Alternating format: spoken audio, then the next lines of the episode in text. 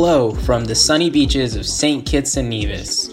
Welcome to Dextrocardia, your one stop shop podcast for everything related to life as a Caribbean medical student. I'm your host, Nihal Satyadev, a second year medical student at the University of Medicine and Health Sciences. Disclaimer The opinions expressed by guests of this podcast do not reflect the opinions or views of any institution or professional organization. Now, let's dive in.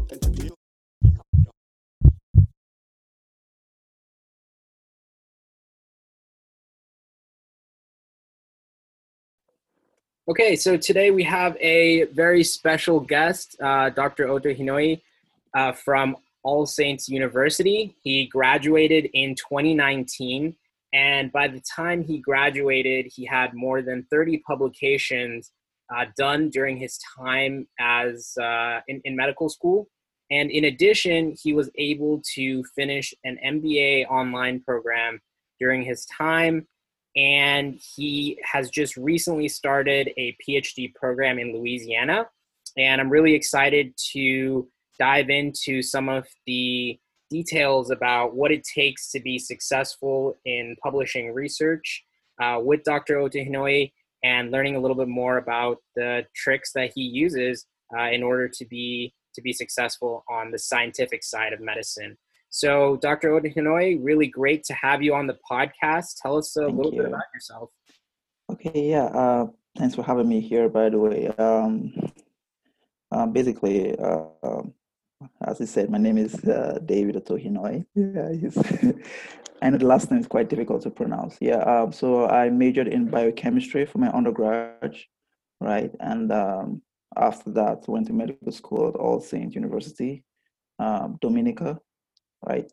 Uh, and after I finished, I was working um, with, uh, before I finished August, I got a job with um, All Saints St. Vincent there in terms of research teaching and uh, coordinating research in the school. And um, then um, got a PhD offer this year and I resumed here some couple of weeks ago. Um, I have a flair for medicine. I enjoy medicine. I enjoy research as well.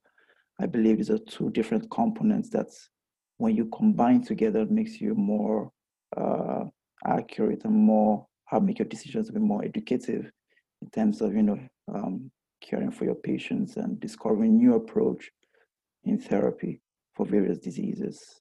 Yeah, about me. Uh, what else about me? Okay, yeah, I play the piano. I play the guitar, and um, I love music. Yeah, yeah. Uh, and I'm a web developer as well. So awesome, very cool. So before you even got this far into into medicine, um, I know you're originally from Nigeria. So yes. why did you choose to go to All Saints University? What was the kind of decision process there?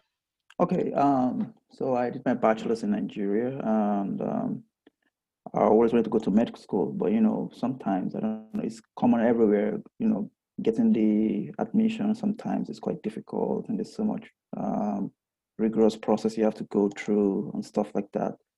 And um, a friend of mine just told me well you can always go to the caribbean and it's short so it's six, six years in nigeria as compared to four years in the caribbean. I was like okay and the caribbean school gave me some percentage scholarship. Like okay i mean lemon turned to lemonade, right? So, uh, so I took the offer, and um, no special. It's not that I had a special uh, epiphany. Oh, this is all saying you have to go there. I was searching for the best place to go, and also considering my financial abilities, and um, I went to All Saints. Cool. Um, very interesting path. And if you can remember back I know now you have so many projects under your belt, but what was it that first got you attracted to research? The first project that got you, uh, that maybe got you bitten by the research bug? Um, well, I've always been a science student, you know, since high school and all that. And I noticed that, you know, most people who talk about science, um, uh, they're just profound in talking. They, they know nothing about what they're talking about. You know, maybe someone just told them something, they believe it, and they begin to repeat it everywhere they go. So no one really wants to dig in and ask the right questions. So um, there was a case whereby um, a friend of mine was sick in high school, and they said, "Oh, it's because of you know voodoo, something you know magical happening, right?" And they said the best thing we could do is pray that he recovered.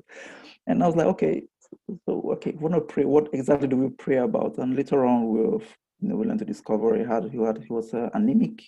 You know, he had sickle cell anemia, so he had a crisis. You know, all the cascade of events that happened, and he died. So I was like, okay, so but he went to the hospital. So the physicians did not know or what was happening, or they didn't take it serious, or what would have been the case. And they say, oh, the, the presentation of his own particular case was not what they expected, you know. So they were just giving empirical treatments instead of trying to really go for tests, you know. They didn't really think, you know, sickle cell could present that way. And I felt, okay, since then, I always had an interest in research. Then um, I did my first research um, as an undergrad. That was before my final year for the project defense and all manner of stuff.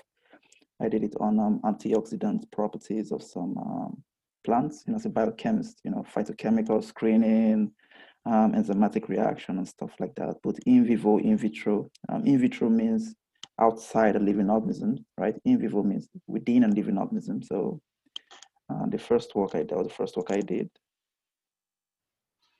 That is uh, a deeply shocking story, uh, especially because of how high the prevalence of sickle cell is uh, you would, it's pretty surprising that they weren't able to run more tests to at least get the diagnosis uh, earlier. Uh, so I'm really sorry to hear that. And yeah. Uh, you know, it sounds like you uh, have really translated that personal story into into a passion.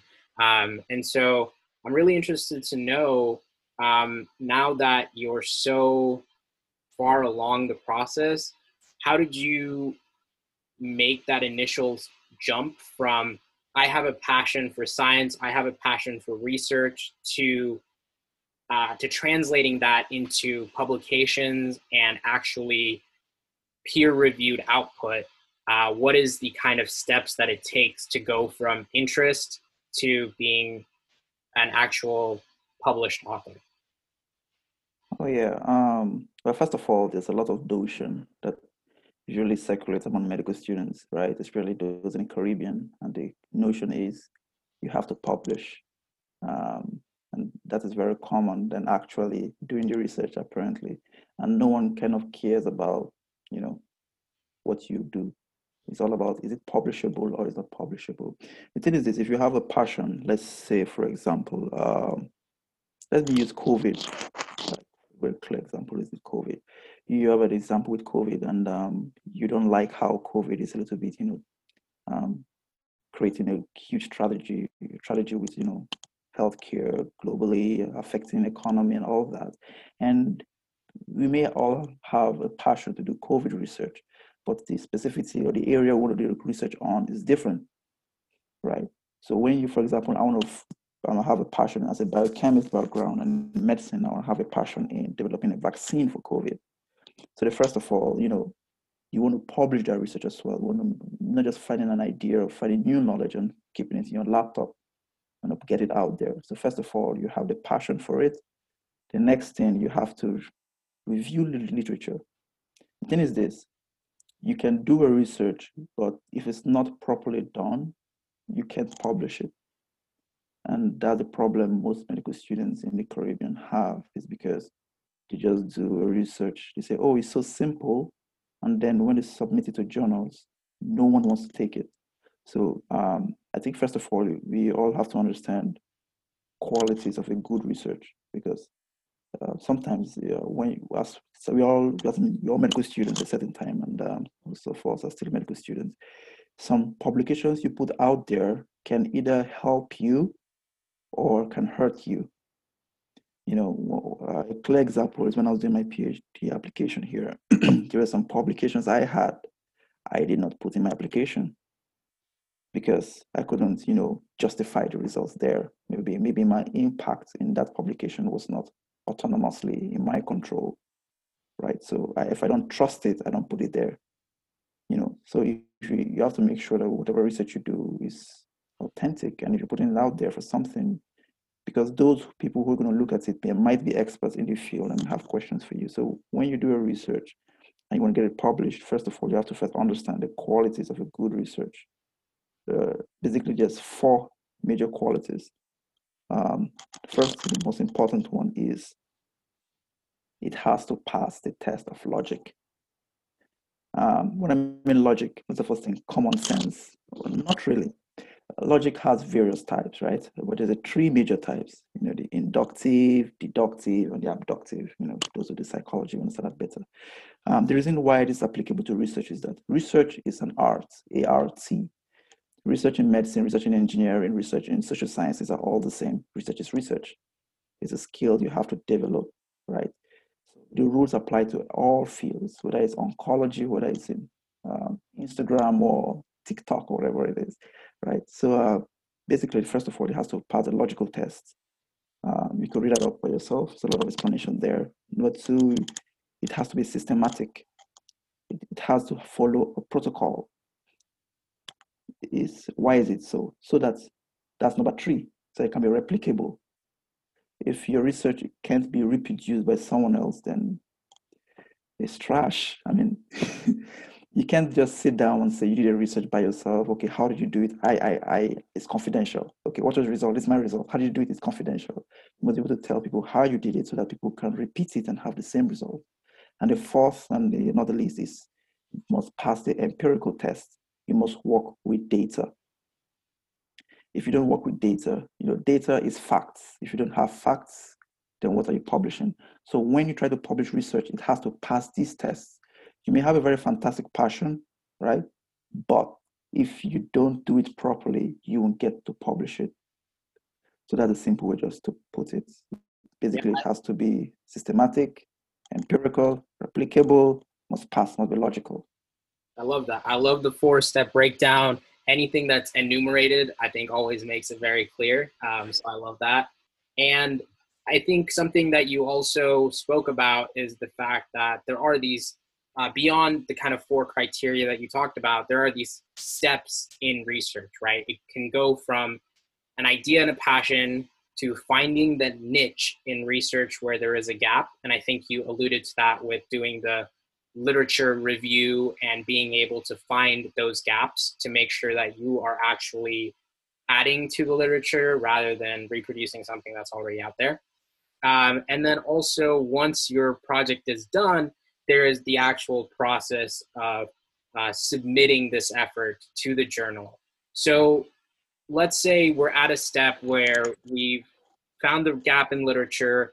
We know that what we're working on is valuable and we feel like it meets all four of these criteria what is the steps that it takes to actually publish and submit this paper can i just go to any random journal website and just click submit do i have to work with a professor who submitted before to this journal in order to actually submit it? What what are my guarantees that it'll be accepted? How many journals do i submit to? What are those kind of thought processes that you go through when you're at that junction?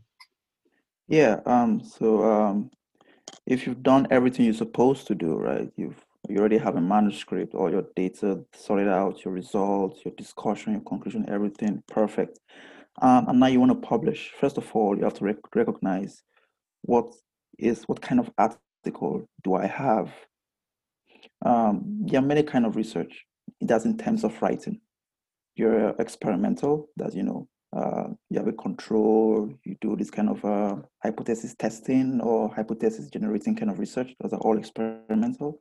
Clinical trials, experimental. There's also a kind of research that's called um, literature review based research. And that's, that can be divided into three major types systematic review, meta analysis, and narrative reviews. And then we have other ones like case reports, case series, you know, some other generic types. Um, when you recognize the type of research you have, then you know how best to prepare your manuscript. For example, uh, if you do a case report, you cannot have uh, have the words up to 3,000 or 4,000 or 5,000 as you will see in a narrative review because that's the restriction of most journals. So first of all, is if you want to get your research submitted to a journal that will accept it, the first thing you have to know is, is my manuscript in the format of that journal? So how will you first of all identify that journal? What kind of paper are you writing? Is it on anatomy? Is it on histology? Is it on pathology? Is it on pharmacology?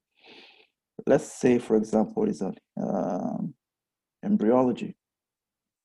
So you to go out there um, most of the time, especially if you have so much control in the research, you could know is this research is it fantastic or is it satisfactory or is it poor? You, I think we know that.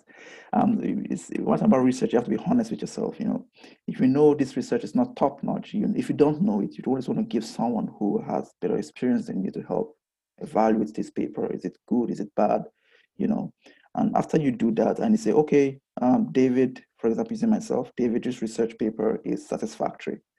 That will guide you the type of articles you want to find. You can't want to go to a, for example, the one of the prominent research publishing houses out there is Nature, Springer, Elsevier. These are top-notch journals, right? If your paper is not, you know, fantastic, you don't want to try those journals because you know you're going to get rejected those journals have reached a status whereby they take only brilliant works, you know, fantastic finding, right? Not it's not just you're just trying to duplicate information people already know, you know. So if it's something fantastic, they want it. So and um, if it's if it's a little bit, you know, satisfactory but not right there, you want to go for a, a journal that has maybe a lower impact factor. So when you search a journal, let's say for example, I search journal of pharmacology, the first you want to go for is indexing. You could just search up the website. It's written, it's written right there. Look for the indexing, and um, indexing is, to, is telling you where is that journal subscribed to. So some journals are subscribed to PubMed, uh, it's PubMed US, PubMed Canada, um, uh, Thomson Reuters, you know, various types, Google Scholar, all manner of them. They're all there. Um, I believe most of us have heard about it that in medical school, you're being encouraged to publish in PubMed index journals. Yes, absolutely. you're being told that is because people who are going to review your publications will, will want the link in PubMed, not the link to the journal. You know, they want the link, they want to see is in PubMed. And nowadays, people have gone a step further to like saying what is the impact factor of that journal you're actually publishing in. So you that's the factors you want to check. So when you check all these and you say, oh, this is the journal I want, um, my advice to people is this: before you start writing your manuscripts, um, always have an idea the journal you want to send it to. So you you can't find a journal in one day search. No, sometimes it takes me one week to find the best journal to send my manuscript to and that was some time ago. Of recent, journal when you begin publishing, journals begin to send you invitations for publications, so it makes it easier for you. But when you're starting, you want to you really want to search the journal. Then when you find this journal, the impact factor is not that high, um, the acceptance rate is not that low. So which means my paper that I wrote that I have, which is not too fantastic or not too novel, right? with the, the, the, tendency of it being accepted is good because the journal is not up there in the clouds. So, okay, therefore, I'm going to download their authorship guidelines and use that to draft my manuscript. So, you want to do that early so that the reason is this you don't want to have a manuscript all written out, then you now go find a journal, then you now have to come back to re edit your manuscript to fix that journal's request. Because uh, most of the times why most journals reject papers is because those journals are not in the format these papers are not in the format of the journal. And they will just say no or they'll just tell you send you an email saying oh this article is not in the format of the journal so you have to work on it again. So to save you all the stress before you write grade your own research then based on your grading use it to find a journal that can accept your paper then use their authorship guidelines to write your manuscript. Um, so that's the best way to find journals. So there are lots of journals there. You could go on PubMed and click on the database and you can see all the list of journals in yep. PubMed. It's usually downloadable as a as an Excel file. So you can always search for it. So if you're doing histology, you always search cell biology or histology, you see a journal there. Then go to the journal and find out. Some journals you don't have to pay for publications, but the consequences of that is if you don't pay, it means you have to sign your copyright to them. So, which means you have no control how they how they uh, use your paper. You have no right as well to send people the free version of your paper because they, they're paying for the publication for you and then you sign off your copyright. Why some other journals you have to pay, right, to make it open source. You know, it's unless some journals are open access, while some journals are non-open access. I believe some of us have gone through some articles, some journals whereby they tell you you have to pay this amount of money to say this. Yeah, those are non-open access. This is because the authors never paid for that publication. The what they did was they signed the copyright, so the journal has to make profit. So they make profit by selling the article. So there are different kind of politics there. So those are the things you want to keep in mind when you search. You want to make it open source or open access, then you have to have the money to pay for it.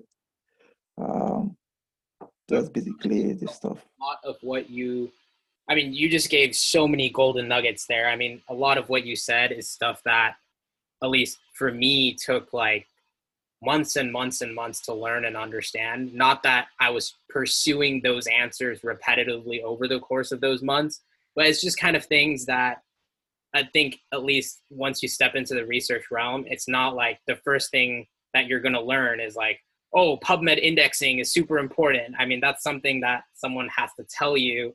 Uh, and, you know, then you have to learn how to assess your own work and be real about that. And so that entire process of learning, I think, is something that often happens uh, when you're connected with a mentor or other professors or other more published researchers who may be older than you who are able to guide you. Um, so I think one of the things that I personally feel is really important in the research path is having the right mentors. And so for you, was mentorship something that was really important for you when you uh, stepped into the world of research, or did you learn a lot of this on your own, or were there certain professors that really helped you uh, to advance the learning curve on understanding the research space? Yeah, um, so basically, when it comes to research, as I said earlier on, it's an art. Um, of course, you need guidance. And the unique thing about research is this in as much as you have all the best guidance you can afford, it does not really eliminate the fact you really have to sit down and allow some of these research terms digest into you it has to overwhelm you and to really understand everything it's about. Um, for me, um, I had mentors, definitely. The first mentor I had was a professor of uh, pharmacology. He was working in the NIH lab in Abuja, Nigeria, and I worked with him on nanoparticles. Um, he was strict, he was all manner of difficult and everything. I was solving mathematics and everything, drug formulations, and um, uh, it was interesting. But the benefit of that was because he wasn't able to, you know, be soft and all that, right? And that really taught me need for me to, you know, be able to be independent in research and ask the right questions. You, in research, people have there's a tendency for people to become overly dependent on their mentor or supervisor. They're so scared of what next to do, what not to do, and everything. And um, most mentors don't really welcome that. Not most, of course, are very understanding. They, when picking a mentor, it's very important that um, most students, right, when they pick a mentor, the first thing they go to is, is he a rocket scientist? Is he fantastic? Is he a Nobel laureate? Is he, how many awards does he have? How much recognition does he have? And I think that is good, but that is not really the first thing you want to go for. The first thing you want to go for is communication right? Um, a, mentor may not be that good, but if he can communicate to you in a way that you understand, that's perfect. You learn what he knows, and when you're done learning everything he knows, you look for a next mentor. I mean, there's no rule that you have to stay with one mentor for 10 years or five years. If you find one and he communicates to you what you need to know, that's perfect. Um, for me, for example, I had a mentor in statistics. So he taught me, okay, David, when you have this kind of data, this is the best statistics to use. So I sat down and learned SPSS, uh, Prism, Stata, MATLAB from him, how to manipulate large data, data analysis, all manner of stuff. And even if he was not very good when it comes to drafting methodology of research, I didn't ask him that. I also recognize this is where he's good at, so you learn from that. And um, so, and I was with him for a while, and I learned everything I had to learn before I came to the island for medicine. And my other professor of pharmacology, I learned methodology from him. So the good thing is, is you can have multiple mentors who are good in a particular field. You don't need to find have a mentor that is good in everything, like from top to bottom. No, no, it's not possible. At the end of the day, you're gonna get so overwhelmed because for someone who is that good, that knows everything about research in and out, the, the tendency is they usually get impatient. You know, um, uh, sometimes you know uh, I see that a lot in people. People have said that about me, you know, and I've come to accept that and trying to. And we are working on that basically. Um, you tend to get impatient when they say, "Oh, I told you to do this, you haven't done it." Um, how many times did I have to do it again and everything? If you haven't done that, how will you now come to the lab to do this? You know, it's because you're learning everything from one person, so you get overwhelmed. But if you're learning from every other places, like little bit, little bit there, even if one is not working out with you, you can focus on other areas because research is broad. You have to research, you have to first understand how to do the research. Then how do I present my research? It, have, doing the research is important, but presenting the research is, to me, I feel it's much more important because what's the point of doing something if you can't communicate it? So the process of communicating it too, you need mentorship for that, and that's very important. And then again, one of the key areas of research most students or most folks don't really pay attention to is how to develop an analytical or a conceptualizing way of thinking in research. If um, I'm a supervisor in research and I have a student and I tell him, okay, um, let us do this um, breast cancer. A research I did on silver nanoparticles on breast cancer cell lines. And I give him that, and you you know what to do, and the student is doing it, and there's a problem in the lab you must on your own be able to develop an way of thinking, an analytical way of thinking of how do I solve this problem before taking to your mentor. So the thing is this, the mentor does not have all the answers, right? So you must be able to also, in a way, uh, communicate with your mentor after you have already done your own part. So the first thing I think is important is communication. After communication is is he teachable? I mean, are you teachable yourself? Basically, most of the time with um, mentorship, most people want to find out. They say, "Oh, um, I want to find the best professor out there," but it's very hard to communicate stuff to you as an individual. You know, I've seen so many scenarios where some students are really uh, they argue a lot, like you know, "Oh, I thought you're supposed to do this." "Oh, I thought, I thought, I thought, I thought," and they don't want to listen well, the question um, dealing most in academia, because most of these mentors you will find will be in academia, not in clinical practice, right? So in academia, there's a lot of know, if you're going to be arguing with your professor, they don't, they will just have this this glass door. They won't talk to you again and let you be, and that's not what you need. So the first thing is communication. Number one, your attitude. Then number three, how good they are. So instead of putting how good they are as number one, put communication first then you must have the right attitude. Then how if they actually know what they're doing, that's a technical know-how on the subject you try to learn from them. I wish I talked to you like five years ago, man. The things that you're saying, people aren't super into research and are listening to you, maybe they don't fully understand the value of what you're saying right now. But what you're saying is so incredibly important. Like I remember when I joined I joined a lab specifically because there was a professor who had like a really high H index and was pumping out so many papers and I was like, "Oh wow, this is the guy I have to be a part of." And basically, I was like one small guy under one of his seven uh, postdocs that were working under him. And I maybe spoke to him one time in the six months I was in that lab. And I didn't really learn anything from him, right? And I didn't have a choice in picking my postdoc either. So I just got assigned pretty randomly. And only after like four or five months did I even learn that he's not very particular about actually helping, you know, undergrads publish. And completely contrast that with an experience in a much smaller lab. Professor had a little bit, you know, lower of an H index maybe, but I maybe spoke to him every week for five to six hours between group discussions, one-on-ones, etc. And that was so much more valuable than, you know, working with a big shot for the sake of working with the big shot.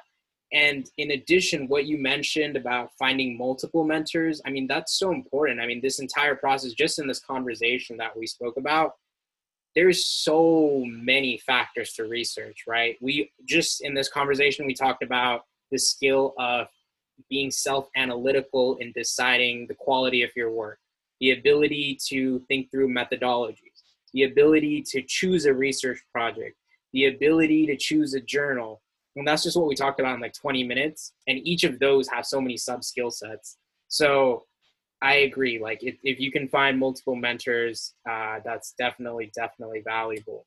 So we talked a lot about research. So tell us a little bit about the research that you are now pursuing. I mean, you're now pursuing a PhD on top of an MD. So what was the kind of thinking behind that? And how did you come to decide that adding a PhD to your uh, career path was the right thing to do? Yeah. Um, okay. Um, well, okay. Let me be a bit honest here. Um, is my life is busy, right? It's very busy, and sometimes it gets overwhelming, right? Um, so sometimes I sit down to think. With now, it's a difference between having a good idea about research and having the credentials to show that you you have a good research base, right? For example, um, you may know a lot about the particular stuff, but if you don't have the credentials to show that you actually have those stuff, no one will listen to you. Just for example, someone, uh, maybe a son of a medical doctor, could have been with his father for like 20 years of his life, learning medicine from his father. He knows everything about prescription, knows everything. But if he has no medical degree, he can't work in a hospital. Um, personally, for me, uh, I kind of have a little bit understanding just a little bit of about research. So, but my fear was this: medicine. In everything I've explained so far, medicine adopts the abductive way of reasoning. What by uh, abductive? Abductive way in the sense of if I'm a patient, you're the doctor, I come to you with my symptoms, and you tell me what I need, and that's the that's the end of the business and that's what medicine is all about. That is not completely accurate in the new trends. Reason is because I believe you're very familiar, we are very familiar with the problem we're having right now with uh, resistance microbes, like the, you know, um, MRSA, you know.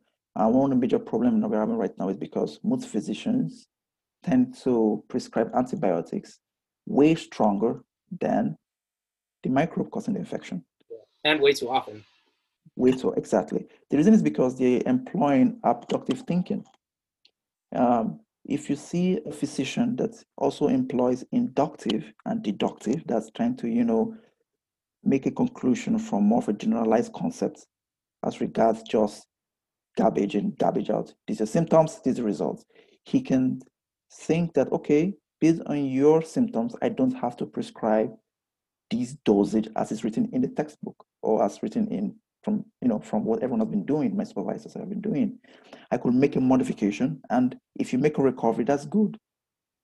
So that's more or less so the essence of doing uh, research and then focusing on medicine is to do uh, get yourself involved in translational medicine. And this is the most common this is the new upcoming field in medicine. If you go online right now to search will it profit me to be to do phd as a medical doctor, you see, oh, PhD is a waste of time, PhD is crap.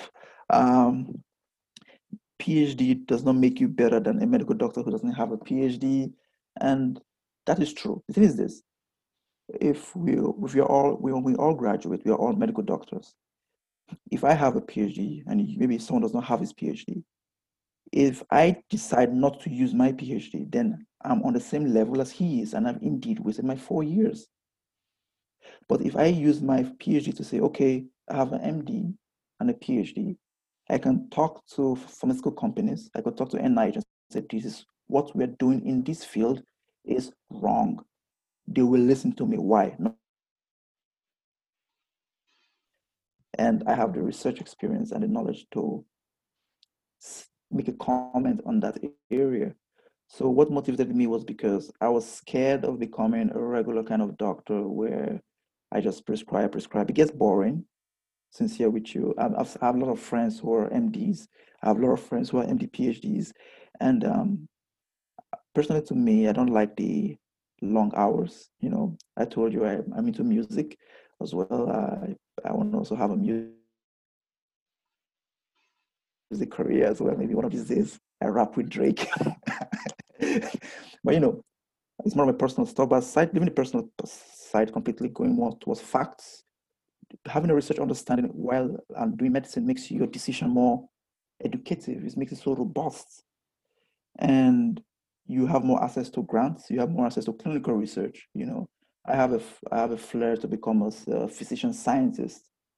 So that's more of a nine to five kind of job, my kind of job. I don't really want to spend all night in the hospital, you know. So those kind of things makes you you're the one that really kind of decide what your fellow colleagues do in medicine. You could do all the oncology research, all manner of stuff. You have the right to do it because you have first exposure. My research in my PhD in New Orleans is um, in the field of um, the program of interdisciplinary program, the IDP program. Um, it's relatively new as compared to other kind of PhDs in the sense of I'm going to do, I'm going to rotate all through the labs of the basic medical sciences. I'm going to rotate in the anatomy lab, pharmacology lab, pathology, uh, genetics, everything we do in basic medical science. I'm going to rotate through all those labs.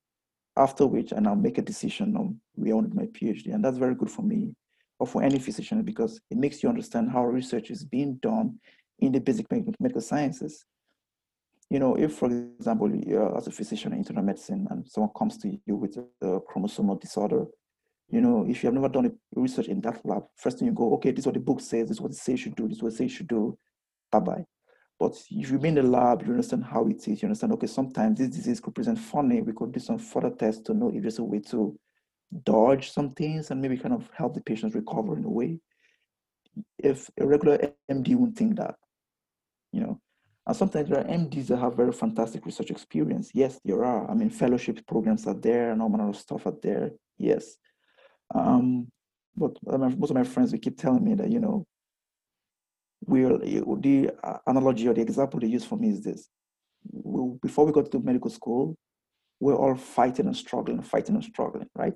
When we got into medical school, among our peers, we know when someone is a better, is a better medical student than me like you know when your colleagues are better than you you know when oh this person is better than me man i mean sometimes they say oh I don't, if this if this is how this guy is i don't think i should have been in medical school. He's way so smart way so competent. And it's the same thing.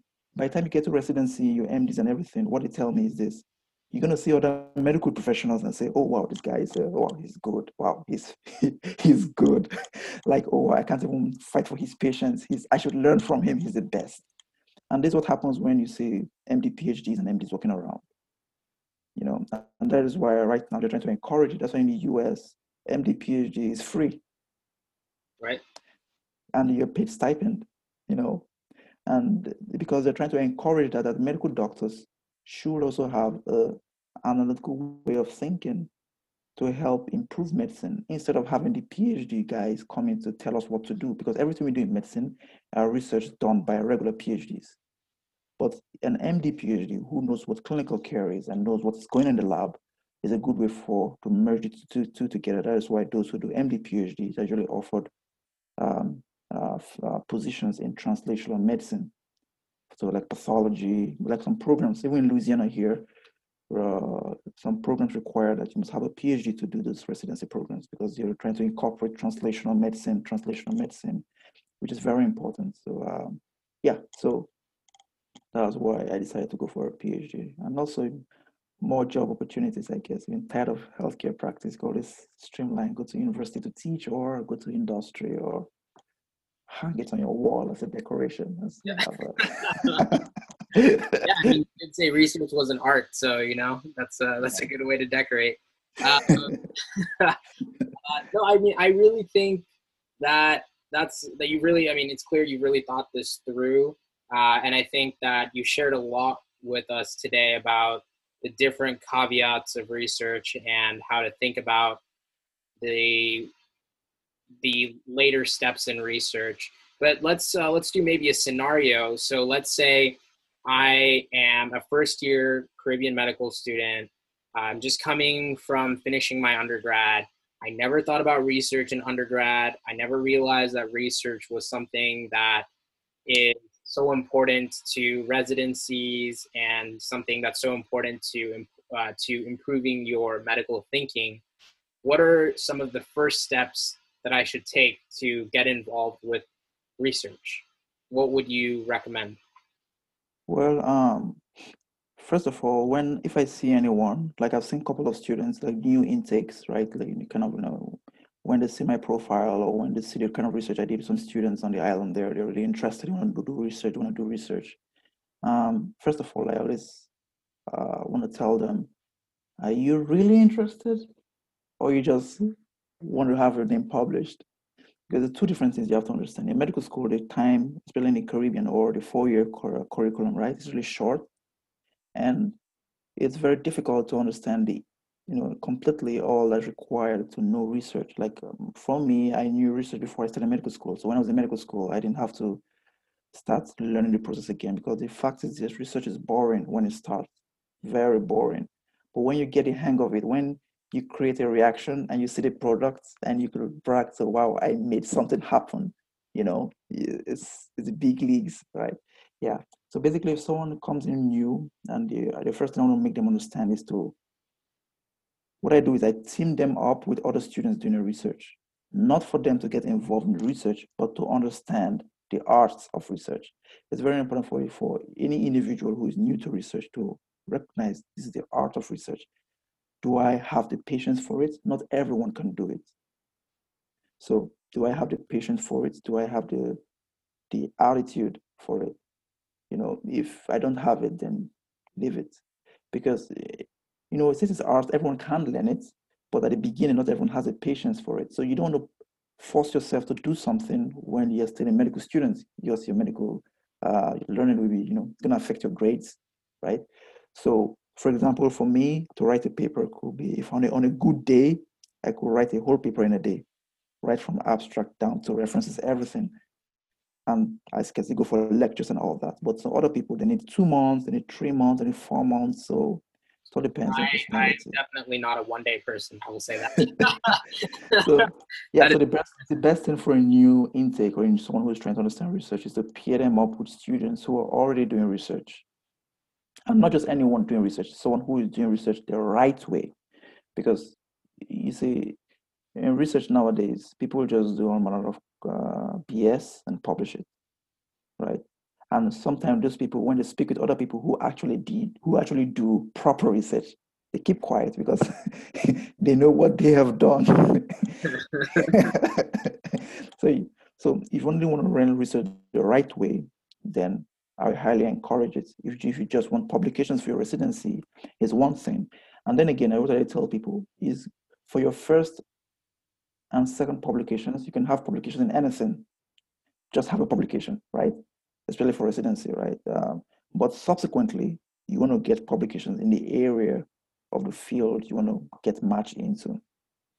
You know, for example, um, you don't want to put a publication, let's say you're going for internal medicine, and then you put a publication about surgery, or maybe you have like five, six, seven publications, they're all about surgery.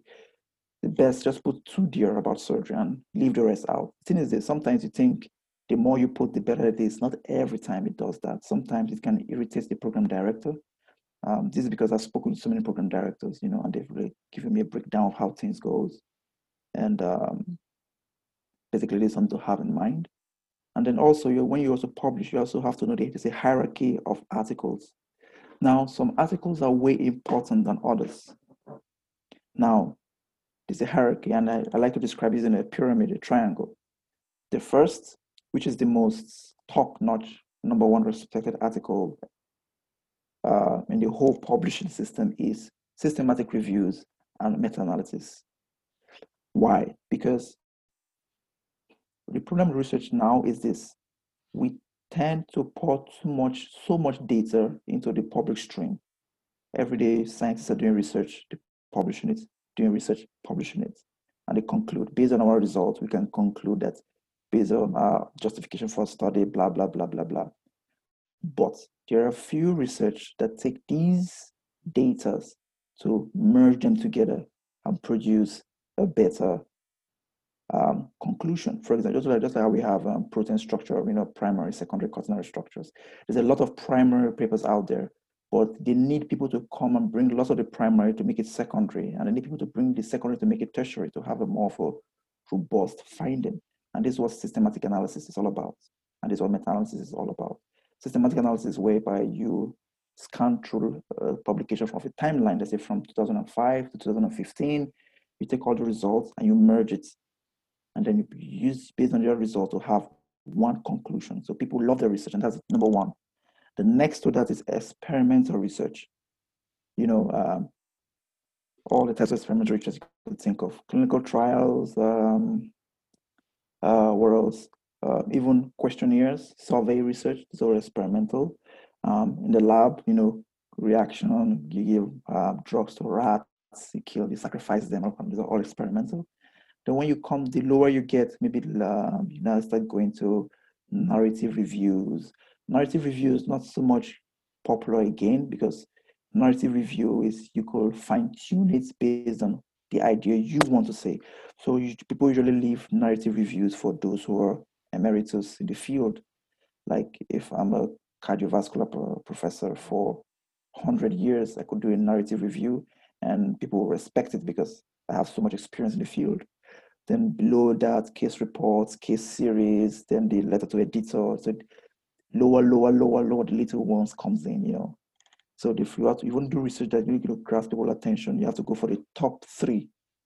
If it has to be systematic analysis, a systematic review or meta-analysis, next should be experiments. The third should be uh, a narrative review. Or sometimes I usually limit that. I leave to the top two top two. If it's not if it's not an experiment, if it's not a systematic review, it's not meta-analysis, especially when you're when especially when you already have publications. If you don't have, then any of them is fine. Any is fine.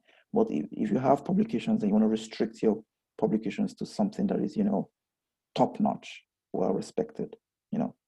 Um, yeah, I think, yeah.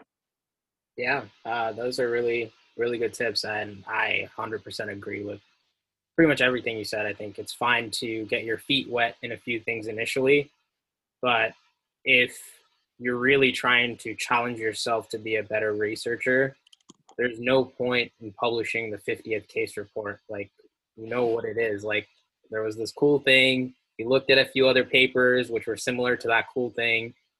You wrote it up and sent it out. That's not, you know, very novel at that point. So I think you've given us a lot, a lot of information. I think this will be extremely helpful for everyone who's listening to get a better sense of the landscape of what it takes to be involved with research, realize that research can be something that is just a super easy, get your name on a paper, publish kind of thing for the sake of it.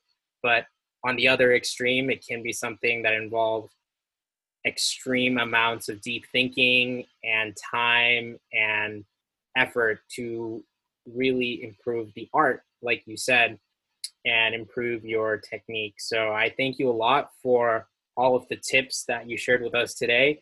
Is there anything else that you want to leave the listeners with? Um, uh, basically, is um, I, I don't know if what I said kind of scared anyone, but um, is what it is. I mean, uh, it, it, research, is not easy. That's just the truth. It takes you. To, it takes thinking consistently of what you're trying to do, especially when you're you're trying to draft, especially for the Caribbean schools, for Swiss students of, the Caribbean side, right?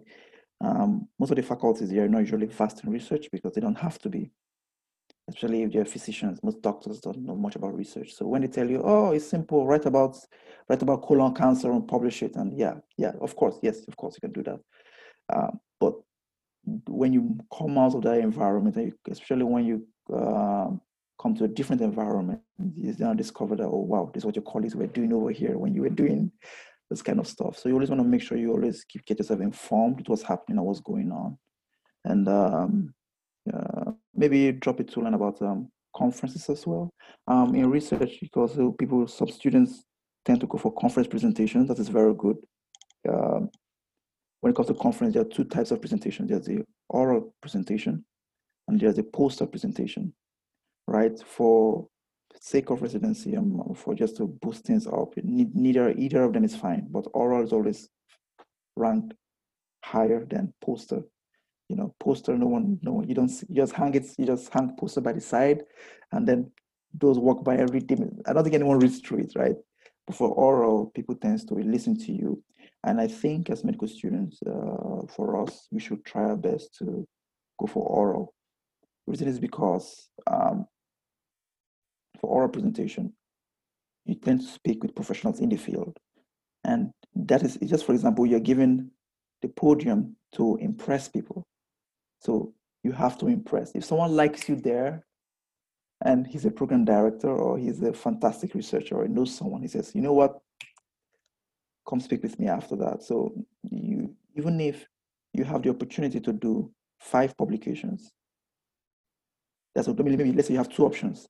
Get five publications or get one publication that is wow, so fantastic. I will always recommend you go for that one publication that is fantastic you don't need to get so much to get in. You don't need to get so much to get recognized. You just need to get one good one. You know, um, and if you get a one good one, I think that's fantastic. Then um, authorship positions as well. Um, for now, I don't think we should really be bothered on what's my position. Am I the first author? Am I the second? Am I the third? As long as you're an author, that's fine. Uh, maybe going for those of us who don't want to go into do a master's or MPH or PhD or whatever they want to do. Um, the authorship can correspond to author. That's a different topic entirely they want to think about. But um, I think that's basically. I don't know. I don't think I don't, I don't know anything. Nothing comes to mind again. But if you have any other questions, you can always reach me. I think I'm very easy to approach. okay, cool. definitely uh, put your email uh, in the uh, in the description. So uh, appreciate that. And thank you so much for all of these tips. Uh, this is a really good primer into uh, what it takes to to get a start in research. And I really appreciate you uh, joining the podcast. Yeah, thanks. Thanks for having me here. Awesome. Well, thank you for joining us on another episode of Dextrocardia. If you have any questions or suggestions for us, we can be reached at dextrocardia.podcast at gmail.com. And we look forward to uh, sending out another episode next week. Thank you so much.